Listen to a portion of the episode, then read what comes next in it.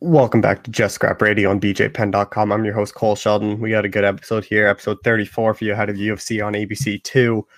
First up, we're going to be joined by the one half of the co-main event in Sodiq Yusuff to talk his kind of long layoff. Obviously, he fought on that Conor Cowboy card and then didn't fight for the rest of the year, so we got into why that was and him just finally looking forward to get back in there and fight a really well-known name in Arnold Allen. This is two of the top featherweight prospects, in my opinion, and both these guys have what it takes to be top five in this division for a long time. So it's a big fight, and Sodiq knows whoever wins this one is going to get a big push by the UFC and really get a big opponent next time out. But really good chat with Sodiq. And we also talked about a potential UFC Africa card now that there's obviously Israel Francis, Kamaru's champion. He's coming up. So it's definitely one that Sodiq really hopes happens. Next up, we're joined by Jim Miller to talk his fight against Joe Solecki. Really intriguing matchup. Obviously, Jim was supposed to fight at UFC 258.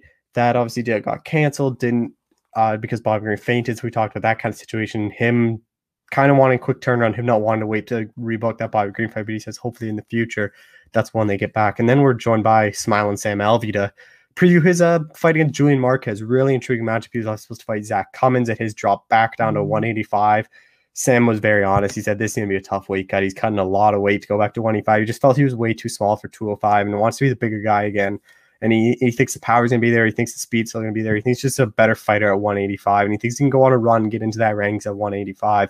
But he also knows this is do or die for his UFC career. And against Julian Marquez is actually filling in for his teammate Zach Cummings, who's out with an injury. And then closing things out, we're talking to Joe Solecki to preview his fight against Jim Miller. Joe's very nice and honest guy. Like, he knows this is a big opportunity for him. He's obviously fought Matt Wiman. He fought a prospect, Nas Nubber. Now he's getting another veteran, Jim Miller. He knows if he beats Jim Miller, he's going to be knocking on the doorstep of a top 15 guy very soon in the lightweight division. Joe Solecki's a name to watch out for. Really good training partners in John Salter, Scott Holtzman. So this is a big fight for Joe Solecki, and he knows this is the one that he has what it takes to beat Jim Miller and get that name on his resume. But thank you all for listening. Be sure to share the show, subscribe, and thank you all again. Tune in next week for another episode of Just Scrap Radio. All right, we're joined by UFC featherweight Sodiq Yusuff, who's returning to action April 10th. Sodiq, how's it going? Good. I can't complain. Yeah, obviously, before we get into your fight, I just want to touch on last year. Obviously, you pick up that big win over Andre Fili on that big McGregor card. It seemed like you were going to start getting ranked guys from here on out, work your way up the division, but obviously COVID hit, different reasons. Like, how frustrating it was last year where you couldn't get another fight after that win? Yeah, it was pretty rough, man. Like, the biggest thing, it definitely hit my pockets real bad, so that definitely sucked. And, 2020 was like a bad year for a lot of people, so I'm not alone in that. So it's all good. Now we're moving on to the future. And you were supposed to fight Edson Barboza in October. That was obviously a big name. It was visa issues, right? They kept you out of it to go to Fight Island. Yeah, I couldn't. At that point, the U.S. shut down all immigration services for a while, and I didn't have an American passport. I became a U.S. citizen right before the Andre Fili fight, and they took away my Nigerian passport. So I wasn't able to get they said the only way I was going to give me a passport is if I could prove that somebody's life was in danger if I didn't make it to Fight Island. And now returning here, like against Arnold Allen, was this someone you had your eye on? Because it seems like you were the two top prospects featherweights that were having a hard time getting fights. It seemed like no one wanted to fight down and fight you guys.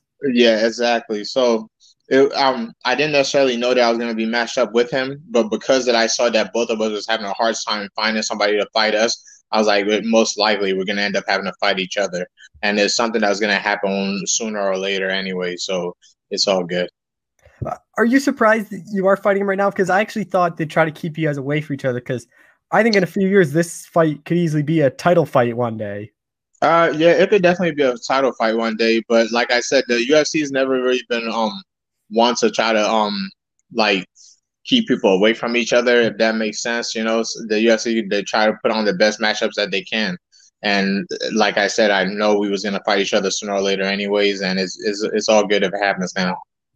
And Arnold Allen, similar to you, like undefeated in the UFC, has some good wins over like Gil Melendez, Makwan, Amirkhani. Like, what have you taken away from his run so far? Yeah, it's a good run, man. Like, he's a guy that he usually try to find a way to win.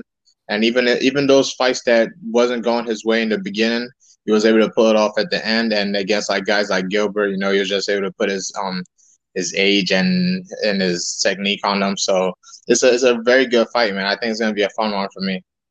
And a lot of the way like Allen fights is, you look at the Nik Lentz fight, you look at the Melendez fight, like he just kind of starts to pressure them too much and their cardio can't hold up. But you have very good cardio yourself. Like, do you think he's gonna have to try to fight a different style then, because he won't be able to like outpace you really? He's not honestly like a pace kind of guy, you know, like he doesn't start off very fast. He kind of sits back and works his jab a little bit. And as the fight goes on, then he might try to put on a little bit of a fury. But there's not like anything that I've seen that's like, oh, man, this guy's going to be like an intensive cardio machine.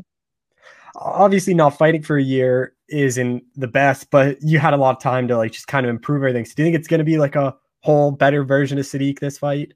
It's 100% better version of me, man. You know, like I said, the year sucked just because I was broke the whole time. I didn't make any money. But like when it comes to like skill set wise, I've improved so much in every single part of the game, you know, and I can't wait to display that on the 10th.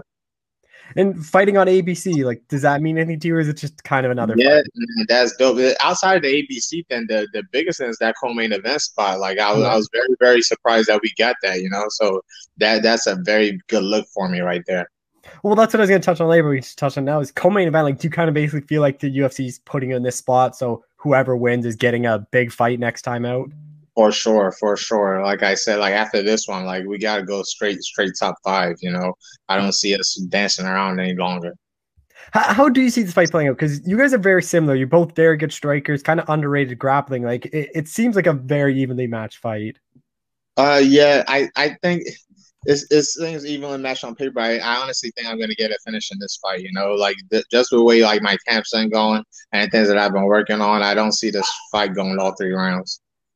Yeah, and it's obviously a big card too, like Darren Till's in the main event. Like I even have casual friends that only come over to my house to watch like McGregor, Masvidal, but for some reason I guess Till is kind of captured on 30, texting me like, oh, Till's on free TV, let's go watch that. So is that kind of exciting too, especially on ABC? Like it's going to be a lot more eyes. Like this is back-to-back cards. You're going to have some big eyes on it. Yeah. I, honestly, every single card I've been on has kind of been always like a big event card. This is like McGregor or Cormier card, and it's always been a good showing for me. So I love it, man. I really, really appreciate the opportunity. You know, I don't wish anything bad on anybody, but even if that Till and Vettori fight doesn't happen, you know, I'm just one step away from being a main event spot. Do you think after this that main events are going to start coming and you really show off your cardio for five rounds? Yes, sir. After this one, man, the main event, what I really care about is just the notoriety of that main event spot. You know, you get a lot of eyes on you. There's a lot more opportunities to get yourself out there and improve your your standing in the company, you know.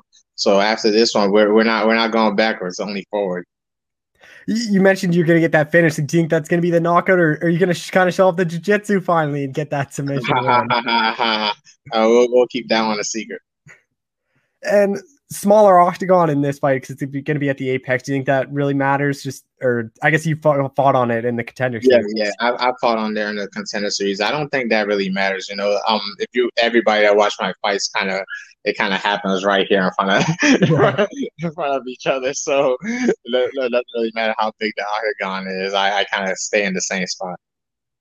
And obviously no fans, like what's that going to be like? You've done it sort of the Contender Series, but back then you could have like just friends and family there. But this one, completely no one. You go from a sold out T-Mobile Arena from McGregor's return to now fighting in front of no one.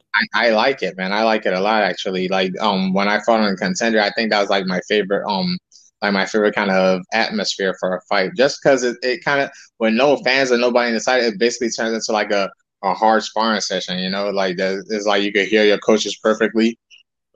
So it doesn't, it's a lot cooler actually to me. Like the fans, they play a big part in like, maybe like giving you energy and stuff like that. But I prefer being able to hear my coaches perfectly clear. Is there a bit of pressure on you to kind of remind everyone just how good you are? Because you obviously know MMA fans, it's kind of a what kind have you done for me lately? And if you don't fight in a while, they don't really remember who you are. Yeah, I think it's not. I don't think it's pressure, because once I get in there again, I know that light bulb will go off. Like, oh snap, there you go. And obviously Arnold Allen undefeated in the UFC, but you said you're going to get that stoppage win. Like, what do you think that does? Because I think if you finish, not only beating Arnold Allen kind of puts the division on notice, but if you finish that guy, I think that really kind of puts that top 10, top 5 on notice. Definitely, man, not top 10 is strictly top 5. Yeah. At this point, like, both of us kind of deserve to be in that kind of talk anyways. So if I can get a good finish on Arnold, man, there's no denying it. Where do you think a win puts you? Because obviously you have Volkanovski or Ortega. That obviously got postponed. I would have had a lot of clarity to the division, but Holloway's kind of next out there. It seems like Zabit Yair is going to be booked. So then it's really like a Chan Sung Jung, a Calvin Cater, like are those? That was kind of like the problem that I was having. I don't know what problem he was having, but that was kind of the problem that I was having before we're trying to get a fight, you know, just because all those guys are like just either they're booking against each other or consistently missing each other. So we didn't have a way to slide in there. But once we fight each other, there's no excuse anymore. Like, they got to fight one of us. Are obviously, co-main event spot on ABC. Like, is this the spot where we finally see a Sodiq Yusuff call out? Yeah. You definitely will. You know, it's funny. My coach was recently just talking to me about that. He's like, man, you always Mr. Nice Guy. You don't talk about doing stuff. But I was like, all right, man. After this one, I'll call somebody out. And obviously, last year, just one fight. So I assume the goal is just get this win and return as soon as possible. Yeah, definitely try to get busy. I honestly, I'm gonna also try to keep my weight low and ask Dana to see if I could be a replacement for a couple of these fights, because I know there are some good featherweight matchups that are coming up. I'll ask if I could weigh in for those fights too, and just in case, you never know what could happen these days with COVID and everything that's happening. Things are just falling through the cracks. I feel like you're still in a weird spot where even if you win this, just the top division's kind of clogged up. Like, don't bring down my day, man. No. I like to keep it positive and pretend like I don't know that. There is still like Korean Zombie, Calvin Cater, like Josh Emmett, Dan Ige, like those kind of the 4 to 8 range are all available. But is it part of you that it's just basically whoever they offer first you're going to take, or you going to kind of hold out for that right fight? Yeah. Top 5 guys? I'm not going to hold out that long because I definitely don't want to be sitting on the sidelines again. Just last thing, obviously, Nigeria is really representing MMA well. You have Adesanya, middleweight champ, Usman, 170, like, does that kind of give you some motivation to make this run up to 45? Like, no one, like 10 years ago, no one would have really thought the UFC would have 2 and possibly 3 Nigerian champions. Yeah, it always has, man. Those guys have been like a big motivation for me for a long time, you know, even before they got the belt, just seeing them put on good performances, you know, is like a little extra battery in your backpack to make you want to keep doing the same thing. And I've been saying for a while, man, I want to add the 3rd belt to Nigeria and the 1st one to the DMV. And it seems like you guys are all pretty close. Like, they all talk to you. Have they given you any advice or talked to you lately? Yeah, for sure. Even back in the day, like back in the regional days, like Usman used to like message me and like always show me support. And like it never really changes. When I made my UFC debut, Israel was there showing me support. So like it's really cool, man. A lot of us share the same kind of stories, you know. Is that it's just an immigrant mentality, and it's even better when they come from your same country. Only a matter of time until UFC Africa. Exactly, man. I honestly think it would have happened if the pandemic didn't happen. I honestly think it would have happened this last year. You could literally stack that card if they can make that one of the biggest cards. Like, they want to throw all the Africans on there. Like, you could have Adesanya, Usman, you, and Ngannou. Like that's already one of the best main cards ever, and you still have other players. A lot of the guys from South Africa too. Even you could even mix in some Middle Eastern fighters on there too. You know. All right, well, Sodiq, man, I appreciate the time as always. Thank you for doing this. No problem, man. It's my pleasure. All right, we're joined by UFC lightweight Jim Miller, who's coming back here pretty soon. Jim, how's it going? Going well. Obviously, before you end your fight, let's quickly touch on the last one. Like, how weird or disappointing was that not being able to fight where you weigh in, Bobby weighs in, then all of a sudden you guys, right before you're about to face off, you find out he collapses, and then obviously the fight's canceled. Like, you obviously cut all that weight, all that work, then the fight doesn't happen. Yeah, I mean, it sucks because it's the hurdle is kind of making weight, and it sucks that that's the way that the sport is. But you know, I would fight every weekend if I didn't have to cut weight every weekend, you know? So, the fight not going on after I put in the work and made the weight, and, you know, I had a short notice on that one too. And you know, was able to get in there and had a decent cut, which it's kind of like a blessing and a curse, right? It's like, if you're not going to fight, might as well have a shitty cut. So that like it, you know, you don't have to fight in that state. But at the same time, like it's not like I suffered through the weight cut. It, like I said, it was a pretty easy one. So, it sucks, you know, like it sucks because I don't want my opponents to get sick or hurt or anything like that. You know, what happens in the fight happens in the fight, but you know, the other stuff outside of it, that we deal with as a community, you know, it blows when, you know, fight gets canceled. Was there ever any talk of just pushing that fight back a few weeks? I'm surprised they didn't try to just rebook that fight, because it was an entertaining fight between two veterans of the game. You know, I know that Bobby had asked for it, you know, and like, I didn't want to wait. When we would have fought, it would have been 6 months, from my previous fight anyway. And, you know, that wasn't on me. You know, I was trying to fight at the end of last year and just got pushed back into February. So to have to wait for him to get healthy so that he can start training again and then get into a training camp, I would be on the shelf for another couple months. So, you know, I told Sean, like, just give me somebody in the meantime. And, you know, if he wants to go, you know, give it a third chance to meet me in the octagon, then we could do it in July or something like that. You know, and I can fight somebody else before then. Did you get any of your money, or did they basically just say, we're going to quickly rebook you and just get you in as soon as possible? They gave me a percentage, yeah. You know, it's not, yeah, a fraction of it wouldn't have been the full purse. Yeah. You know, so it's like you waste a week out in Las Vegas, you know, basically stuck in your hotel room. And it's like, well, I made a couple $1,000s for it, you know? So it's like, it sucks.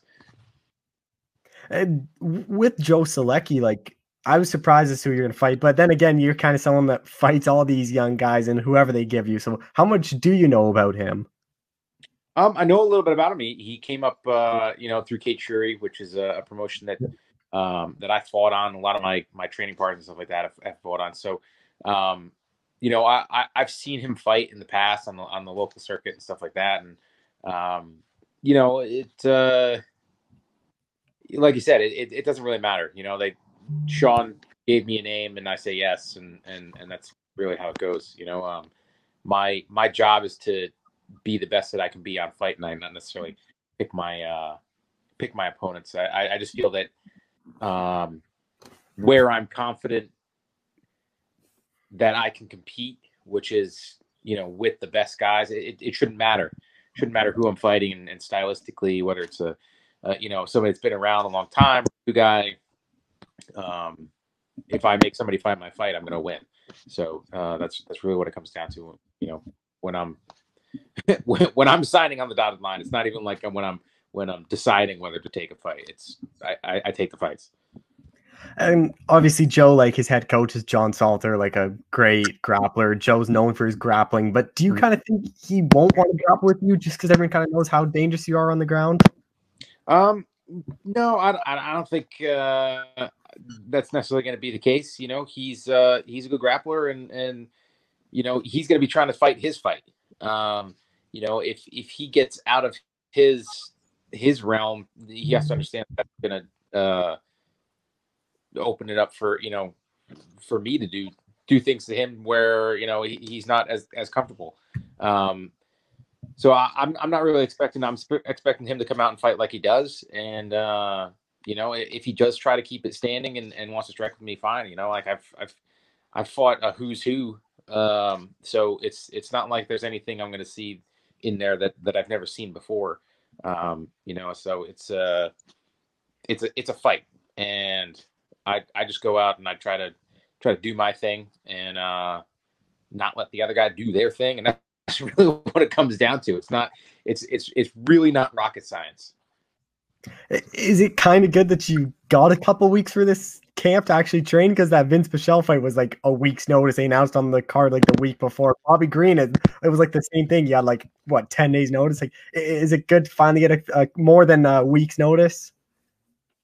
Yeah, you know, like 6 weeks that's pretty good. So, yeah, it's been great to, you know, to be able to have a little time to kind of focus on him. But, you know, I was in the gym. I was training for a few weeks for Bobby, hopped right back into the gym, was still training for a few weeks before I got, you know, the call for Joe and yeah, I'm feeling good and everything's feeling like it's dialed in. So I'm ready to go. How do you see this fight playing out? Because a lot of your wins, it's that first round stoppage when you get your hand raised. Yeah, I mean, I know what I'm good at, and that's kind of, you know, slamming the pedal to the floor. You know, so, yeah, I see a good fight either way, you know, like I'm either going to press him and make a mistake early and be able to capitalize on it, or, you know, we're going to have a great fight. Is it still a bit weird to B fight, like you kind of that last card in the Apex for a while? Obviously, they're going down to Jacksonville and they're going to Houston for the pay-per-views. But are you a bit disappointed you're missing that window of getting back in there with the fans? Not necessarily. It doesn't matter, you know. It is different fighting without the fans. You know, I do enjoy it more fighting with them there. There are some aspects of the whole fight week and stuff like that, like what they're doing now, that I do enjoy, because it's like I'm not the type that's like going out and you know, going to movies and going to the mall and stuff like that fight week. Like I'm eating a really bland diet and sitting in a freaking hotel room and watching the, you know, Food Network. So like I don't really experience the you know, whether it's Vegas or any place that I have fought, you know, I'm not really the type to get out and experience. So, but it is different, you know, on fight night. So, yeah, it's just whatever, you know, there's going to be another one after this. So, you know, I'll get that opportunity to get on one of the cards, you know, in one of the places that's opened up. What do you think went over Joe does for you? Like, I feel like he's someone the UFC has some stock into, like 2-0, looks pretty good in all his fights. Like, what's a win over this guy do? It's just another top prospect you're going to be. You know, it's a win over a tough prospect. You know, it's a W, and it gets me the next one. And, you know, I'm just trying to get some momentum back going. And that's, you know, I need to start with a win over Joe. How quickly would you want to turn this around? Because you're someone that likes to be fairly active. Yeah, I'd like to fight around, like, you know, the July 4th Independence Day card, whatever date that falls on. You know, obviously, because it doesn't always fall on July 4th. But, you know, that card that they have around then, which would probably be at you know, a pay-per-view. So that might be down in Texas or something like that. But, yeah, I think timing-wise, that would work out great for me. This card's on ABC. Like, does that mean anything to you fighting on ABC, or is it just kind of another fight? It's kind of like just it's another notch in the belt, you know. Fought on FX. I fought on Fox. I fought on you know, pretty much every form of, you know, showing the fights that they've had, from the streaming on Facebook to, you know, everything else. I fought on them all, so it's just. It's just one more opportunity to get down in front of the fans. Last time we talked, I was bringing up all the records, but they still kind of stand where I think it was 5.5 hours of cage time, or 6.5 hours, something like that you're going to hit. Like, is that still surreal that you spent that much time fighting? I mean, it is. It's like, it's kind of crazy because you think of it and it's really not that much time over the last, you know, it'll be 13 years in the UFC, you know, this fall. So you think of it spaced over that amount of time, you're looking at a few hours over a decade. That's what sucks about this sport is you don't have a lot of opportunities. You don't have a lot of, at bats, right? It's like you get 3 a year. So, it's really difficult to show that you're the best and to show that, you could beat everybody else when you have so few opportunities. So it's, that's one of the reasons why I say yes all the time is because, I just want that opportunity. And I know that, any night it could be that night that really kind of catapults you up. And, there's always something to learn. So it's, and any opportunity I can get to fight, I want to take it. But, it does. It's definitely weird when you think of it like that. It's like, it's been like a half an hour per year for the last, 13 years, 12 and a half years. Like, that's not a lot of rocket time, right? Like, it's crazy.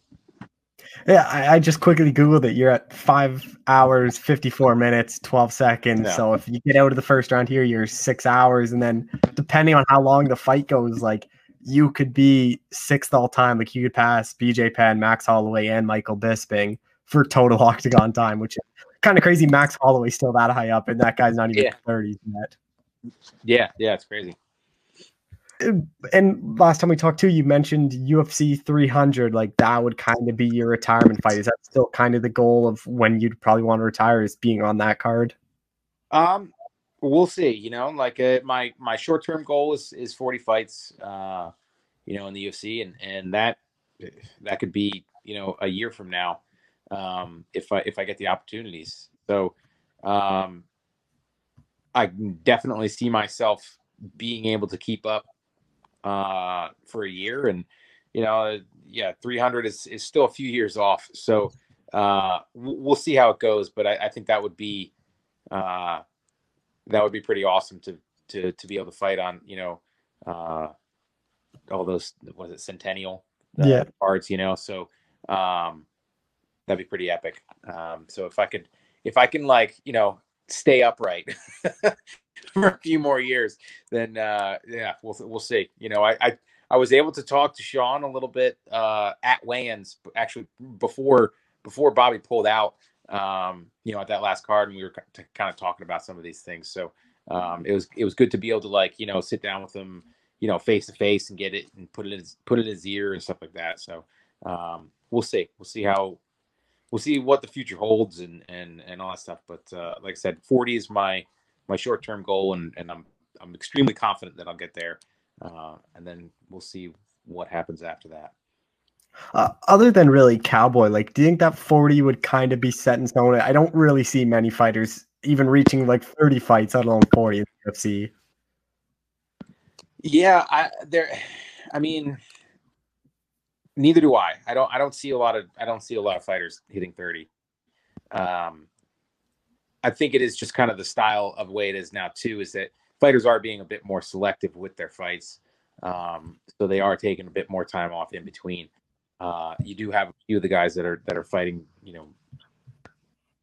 amazingly actively. I wish I had the opportunity to get, 5 fights in a calendar year. I don't really see anybody that's not at about 30 right now getting to 40. I think the only guys that are going to get to 40 are the ones that are already, less than 10 fights away. Just last thing, whenever people post best UFC fighters never win a belt, your name is always there. Does that bother you that you never got that title, or is it just kind of show how good your career was and what you did accomplish? It's I appreciate it. And I appreciate the respect that people have for my career, and that makes me feel good, but it does eat at me. It's this sport is all about timing, and you got to be riding that wave. And I was this close to have my opportunity at the title, and it would have been awkward because I had been training with Frankie for a while at that point. But I definitely wasn't turning down that opportunity. So you know, it's that's just the way it goes. And like, yeah, I mean, like, I know that on my good nights that I can compete with anyone and I can beat anyone. You know, so it's getting there healthy, you know, like that's what it is. The struggle is just kind of just dealing with the things that come from being a professional fighter for, you know, 15 years and dealing with some of the other bullshit that I've had to deal with. So, yeah, it's been a ride and yeah, we're going to keep going as long as we can. All right. Well, Jim, appreciate the time as always. Thanks again. No problem. Thank you. All right. We're joined by now UFC middleweight smiling Sam Alvey. Sam, how's it going? Oh, I'm doing wonderful, sir. How are you? I'm doing well. Obviously, the big news for you in your fight is dropping back down to 185. I know every time we kind of talked, you've hinted at that. What finally caused you to pull the trigger on the move? The damn judges are friggin' terrible, all of them. I assume that whoever they find in the parking lot is their judge for the evening, and they're probably all nearsighted, so they can't see what's going on, but they do see that one guy is bigger than me, and so they just assume that, well, I'll vote for the big guy.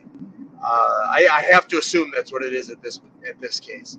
So I'm going to drop back down to middleweight. I'm going to be the big guy again. At least I thought I was going to be. Now I've got Julian Marquez, who might be bigger than me still.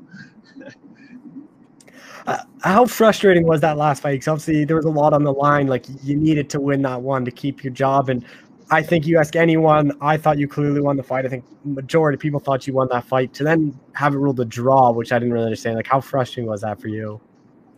I think everyone on this planet thought I won that fight except for one of the judges. It was so heartbreaking. It was like I was supposed to lose the fight. I was getting brought up as the second fight of the row. I was fighting a guy who was on an 11-fight tear, and you know, he was young and up and coming, and he was they were flying. It was supposed to go towards him, and then I came in. I thought I put an ass whooping on him. Even round three, I lost round three, but it was a close round. He dropped me the once, and then I outstruck him the rest of the fight. So it was very upsetting to me. I thought for sure they were going to cut me, but the UFC saw the fight. They saw something in me, and they've decided to bless me with a chance of redemption. So I'm going to go out there, and I'm going to take full advantage of this fight that the UFC has given me. Do you still view this as a do or die for your UFC career? Like, you need to win this one? Yeah, I get tired of saying it. This is my third fight in a row that's a do-or-die fight. Ryan Spann, I thought I won that one too. Lost a split decision. Daun Young, my last fight, I did win that one, but I ended up with a draw. So now it's this one. The only thing I can think of is if I poke the guy in the eye or throw an illegal knee or something, where it's not a loss, it's no contest, maybe they got to me again. But I don't intend on doing that. I've said it online a couple times. I've got over 70 fights, and I've never hit someone in the groin or poked an eye. So I'm feeling good on that front. I'm just going to go out there and win the fight dominantly, finish the fight dominantly. Yeah, that's what I was going to say. Like, is there a bit of pressure on you to finish the fight so you don't even have to get the judges involved? The goal is to always not have the judges involved. I've come to the conclusion they're all terrible, every last one of them, and I can't ever let it go there because they seem to hate redheads or something. So it's I got to go out there. I gotta live or die on the shield. I can't let it go to the decision. And obviously, you're supposed to fight Zach Cummings. He pulls out, and you end up getting his teammate in Julian Marquez. Like, obviously, fight's still a bit away, so are you glad that the pullout happened now, so you still have a good amount of time to train for Julian Marquez rather than it become like a fight week switch? You know, we all know me. If they could have been an hour before a switch, and I would have said yes. I'm happy I have a little more time. I'm excited about the matchup. I think it's a tougher matchup. This Julian Marquez, he's got a gas tank and he's got some power. So I've got to really watch out for his stand up and shoot. Some of his submissions are pretty quick. So I've really got to watch out for it. But I am excited for it. I think this is, I mean, every fight he's in is exciting. I feel most of my fights have been exciting. So he and I can go out there and really, really put on a good show for everyone. What you kind of make of his return fight at 258? Obviously got that third round submission over Makwan, but he lost the first 2 rounds. That was his first fight in like over 2 years. Yeah, man. I mean, he got his ass whooped for 14 minutes. And now I don't think it was all his fault. The fella he was fighting, nobody saw him, you know, coming out like that. It was just, I mean, I saw for 14 minutes, he was just surprising Julian. But Julian kept his head, and I mean, even after getting beat up for most of the fight, finding a way to get that choke, finding a way to I mean, the dude's got heart. I mean, he's got heart, he's got some skill, and he pulled through when he needed to. How do you see this fight playing out? Because both you guys, a ton of knockout power. I don't really know if either one of you guys are going to want to go to the ground, but it's definitely a possibility between you two. Well, every fight he's in, he gets taken down like 4 or 5 times. He usually gets back up, but he gets taken down fairly easily. So I wouldn't take the takedowns off the table for me. But I do tend to do what the fans like, what the people want to see, and stand and bang. And I'm pretty good at that. Both of you guys have really good chins too. Like, do you think it is going to be hard for either one of you guys to get knocked out? Because we've never seen him knocked out. You have a couple knockout laws about that. Some of them are controversial, bad ref stoppages. It just seems ref judges, you can't get one right. Yeah, well, it was the same ref every time. Yeah, Mark Goddard, son of a buck. Man, I sound like a typical fighter. It's everyone's fault but mine. No, I'm not to blame. Everyone else is. No, you know what? I hate that people think I have a great chin. It means I've been hitting the chin too much.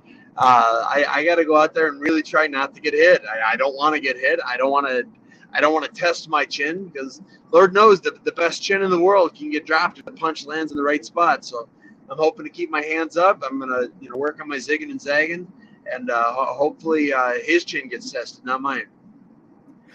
How do you think your speed is going to hold up at 185? Because obviously that was a big part of 205. You're a lot faster than all of them, but now you're jumping back down where you're going to be a lot bigger than them. Yeah, I'm going to be bigger. I don't think most of my career has been at 85, and I haven't gotten any faster. So I'm going to go in there and I'm going to fight the way I fight. If I don't think speed is going to be a faction. I've always done real well against fast fighters. I've done pretty well against slow fighters. I'm just going to go out there and do me. I'm going to make him fight my game. Everything goes your way here. Like, how quickly would you want to turn this thing around? Like, are you hopefully pretty active this year? All right, so everything goes my way. It means Julian, he breaks his toe stepping into the cage. Immediately bell rings. I come in, I catch him with the cross because he can't stand up, and that's the fight. So I get to go, 10 seconds into the fight, I win. Put me back in as soon as you can. I just bought a house in Tennessee. I want this fight to happen. I want to move on and pay off this house in Tennessee as fast as I can. Obviously, jumping back down to middleweight, like, how much weight do you have to cut? Because you obviously filled your frame out to go to 205. Yeah, I'm not looking forward to the weight cut. I've done some big weight cuts in the past, and I'll have done bigger than I'm going to do this time. But man, I haven't really had to cut weight in close to 3 years. So I'm getting myself as light as I can. I'm gonna make that cut, and hopefully come out feeling great. Are you someone that likes to diet down, or you just like to get all the weight off during fight week? I like to get a lot of weight off fight week. So hopefully I'll step back in the octagon. I'll be 215, 217, but I'm 230 out of camp, or 230 in camp most of the time. So I couldn't do all of that the week of. So I'm hoping to lose some weight still, and then have a 15, 20-pound cut at the end. Your power obviously was a big part at 205, but do you think power is going to be even better at 185? You know, I knocked people out at 205. I knocked them out at 85. I don't feel my power got better or worse going up or down. I'm just going to go out there and I'm going to do everything I can to connect. And that's where I failed at 205, is I stopped connecting. So here I go back down. Everyone will be a little bit shorter. I should be able to get that range a little earlier, and you know, you get a big finish. Do you feel like you are a better middleweight than you were light heavyweight? Like, obviously, light heavyweight, a lot of those fights didn't go your way, but some controversy with them. But middleweight, you have a lot of big wins, like Rashad Evans, Nate Marquardt. Like, you were a very good middleweight.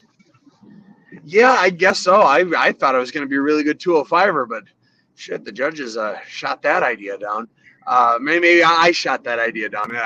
So I'm going back down. I'm going to make a – I got to start winning this one first. Once I win this one, then I can go on to some bigger fights.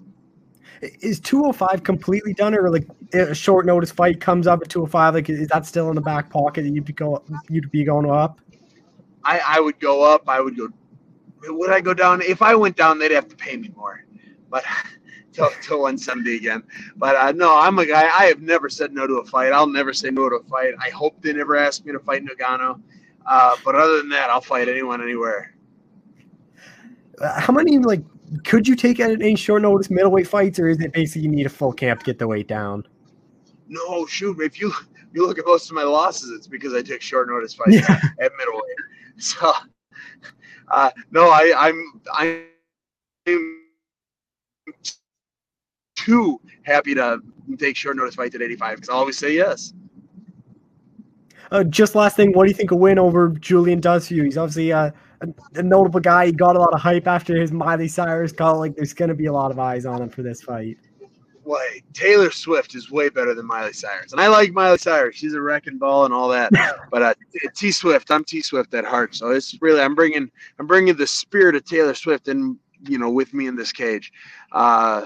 And I think that's going to be enough to win it, to Taylor Swift in my corner. But, you know, I get the win. I understand he's not ranked. I know I am far from ranked right now. So I'll probably take another unranked opponent after that and you know, move on after that. I'm probably 2 or 3 fights away from getting another ranked opponent. But I made it to number 11 at 85 before. I'm going to crack that top 10 this run. Oh, actually, just building off that, like, do you really care who you fight next, or is it more just stacking up wins and then you can start calling your shots? No, I'm going to call my shot. I'm going to get that microphone. I'm going to call it who I want next. But I do understand where I'm at right now. Right now, and people use it as a negative, but I don't see it as a negative. Gatekeeper has been thrown out there for me. I am a gatekeeper until I'm not. I am 2 fights away from not being a gatekeeper anymore. Then I'll get in there and I'll start getting bigger fights, and I'll start putting on some fights that people want to pay money to see. Does that term gatekeeper bug you? Because for some fighters, they don't like it because they think that means they got no shot of a title because they're just kind of having to fight all the up-and-comers. But you look at Derek Brunson, that's a guy that kind of got past that title and is working his way back up. It does not bother me. At the end of the day, if I'm a gatekeeper, I'm the gatekeeper of the UFC. I'm a gatekeeper of the greatest fighting organization the world's ever had, with the greatest fighters that have ever been in the world. So if I'm a gatekeeper, it's of the UFC. I've got 21 fights now in the UFC. I have proven everything I need to prove, that to not have gatekeeper, you know, rub me the wrong way anymore. That being said, I know good and well on my best day I am better than anyone in the world. I could hold that title whether people want to believe it or not. I could beat John Jones today if I needed to. I just gotta get my shit together and win on fight day. All right, well, Sam, thank you so much for the time again. I appreciate it. Oh, you're very welcome. Thank you for having me on. All right, we're joined by UFC lightweight Joe Solecki, who's got a big fight coming up here. Joe, how's it going? It's going good, man. Just finished up a really tough morning at conditioning, wrestling, got some lunch, and just another day in training camp, man. Ready to go and getting closer to the fight every single day. It's been a lot of work, but it's going really good. Obviously, you pick up the win last night against Austin Hubbard. I knew you were having the kid, but did you ever think your return fight would be against Jim Miller? Like, this is one of those legends of the sport. Yeah, no, you know, I knew it's somebody, obviously at 55, especially with COVID going on, you can face anybody at any time, it seems like, other than like the top 5, but they're like shuffling stuff around like crazy. So, you know, it's always, everybody's on your radar all the time, but it didn't seem like the next fight, you know? So it's super pumped to have the opportunity to fight somebody that's so highly touted, you know, and to really show what I can do. So I think it worked out great. You know, I've had a good trajectory so far of like kind of a guy, you know, on his way out at first, then another prospect, and now I'm getting kind of a legend to show what I can do. So It's been a really, you know, all the opportunities have been great, and it's just taking them in stride and getting ready for them and kind of keep capitalizing. Obviously, everyone kind of knows Jim Miller's game. It's that first round submission. Recently, it seems like he's getting that first round submission, or he starts to kind of gas out as it goes late, but he's still dangerous kind of everywhere. It's like, how do you approach this fight? Because it's not just this grappler guy that like some of these people you have faced before.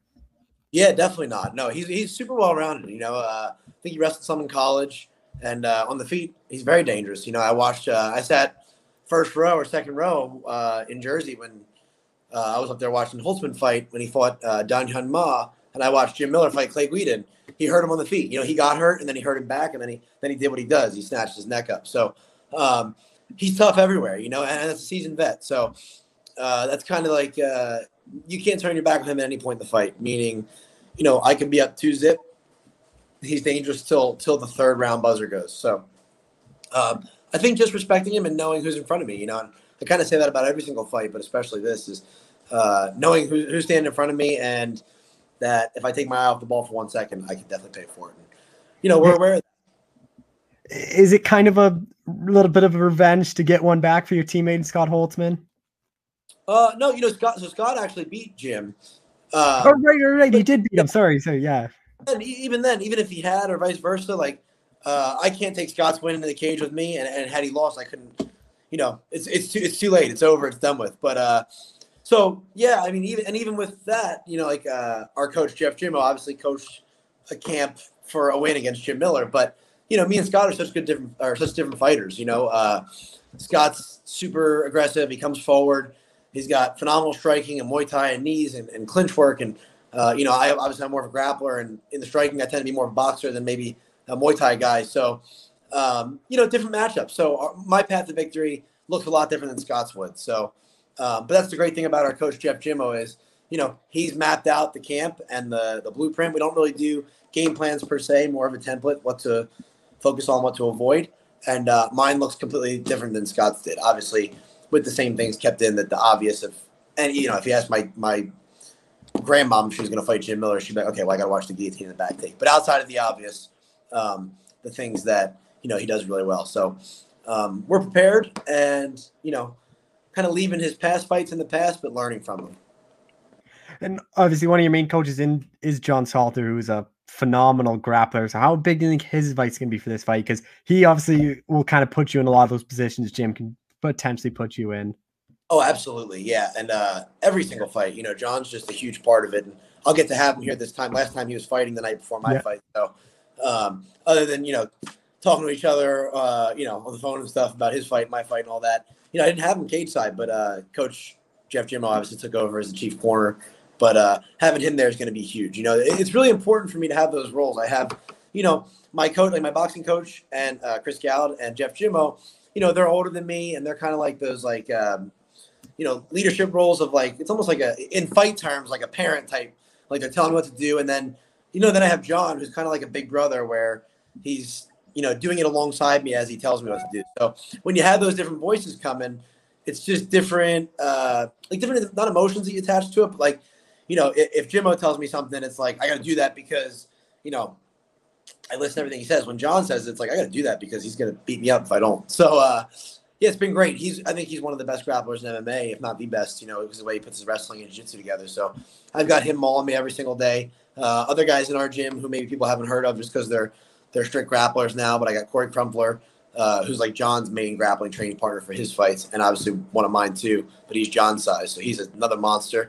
Got a really stud young kid who's I think 20 years old or maybe 21, Wyatt Hopkins, and it's been a lot of scrambling and a lot of protecting my neck and a lot of attacking the neck on my end and just really getting that heart rate high, and I really think that's going to be the difference, you know, going all the work I've been getting there, and then in my sparring I got guys, you know, just doing what they do so well. I've got good Muay Thai guys like Cody Jones, who trains down at Fitness Edge MMA, where I train as well.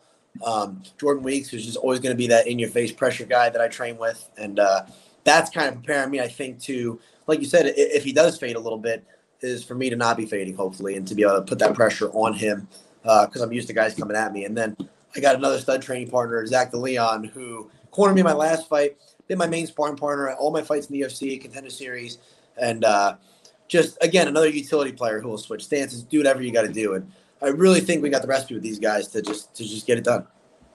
And you look at Jim Miller, even though he does slow down for that first round, but he's still a durable guy. Like, you look at his career, like, he's gone to the distance, like with Poirier. He almost won that Poirier fight, like Anthony Pettis. Like, really, his last two stoppage losses are a submission loss to Charles Oliveira, and he got caught with a knee to Dan Hooker, which probably would have knocked out anyone. So, like, is that something you can't really look forward? Like, you kind of have to think this fight's going to go the 15 minutes? Oh, yeah, absolutely. It's the same with the Hubbard fight. And even with the Wiman fight, I knew I could probably do it. I believe that I could do what I did to Wiman. But same thing, like, that seasoned vet, he's not, if there's a way out, he's not going to take it, you know? So going to be a hard guy to choke, going to be a hard guy to TKO. He fought to the bitter end to not get TKO when I almost had him out of there. And I think, you know, if I get in those positions with Miller, I think it's more of the same. He's such a tough guy. I have utmost respect for him. And I really think that that's what's going to put me in a position to be able to win this fight is I respect him so much. And I know, you know, there's not going to be those early trying to blow my arms out on something that's not there. Or trying, you know, if I hit him once, trying to follow up with 100 shots and put him away because I know who's in front of me, you know. Doesn't mean I won't go for the finish, but we've planned for a grinded-out three-round fight. And I'm not relying on him slowing down, you know. He trains, you know, he's been in the sport a long time. And if there's a way to manage his energy, to come out and keep a pace and try to put it on the young guy, I'm sure he's figured it out. So, you know, I'm kind of training for the opposite, which is for me to be beat down in the third round and him trying to put it on me and what can I do from there. That way, if it does happen, I'm ready, but if it doesn't, even better. How do you see this fight playing out? Because obviously I think Miller's going to try to come out, grab you early. I think you're probably the better striker, but again, I wouldn't be surprised if it's just is a bunch of scrambles and a bunch of most of it's on the ground. Yeah, you know, I hope so. I think that's kind of a fun fight for me. You know, it can be an exhausting fight, but these are the kind of fights you want to test yourself in. I've been training, you know, in grappling since I was 6 years old. So, and I've been watching Jim Miller since I was about 12. So, you know, it's fun to be able to watch and then be like, I think I can hang with that guy. And I think I can. You know, I think we're going to definitely at some point end up grappling. Don't know if it's going to be early. Don't know if it's going to be the whole time. But, you know, on the feet, he's dangerous too. He steps in with that left hand. He's got good kicks, good calf kicks. You know, luckily I'm not a southpaw. So hopefully I won't be, you know, not be able to get up in the third like Poirier. But, you know, he can kick the inside of my leg too. So we're ready for all of it, you know. But I think grappling will be very fun because – he's a dynamic. He'll dive for all kinds of stuff. We've seen him with the first Oliveira fight. He caught him with a leg lock. He's armbarred guys from mount. He'll take your neck in a second.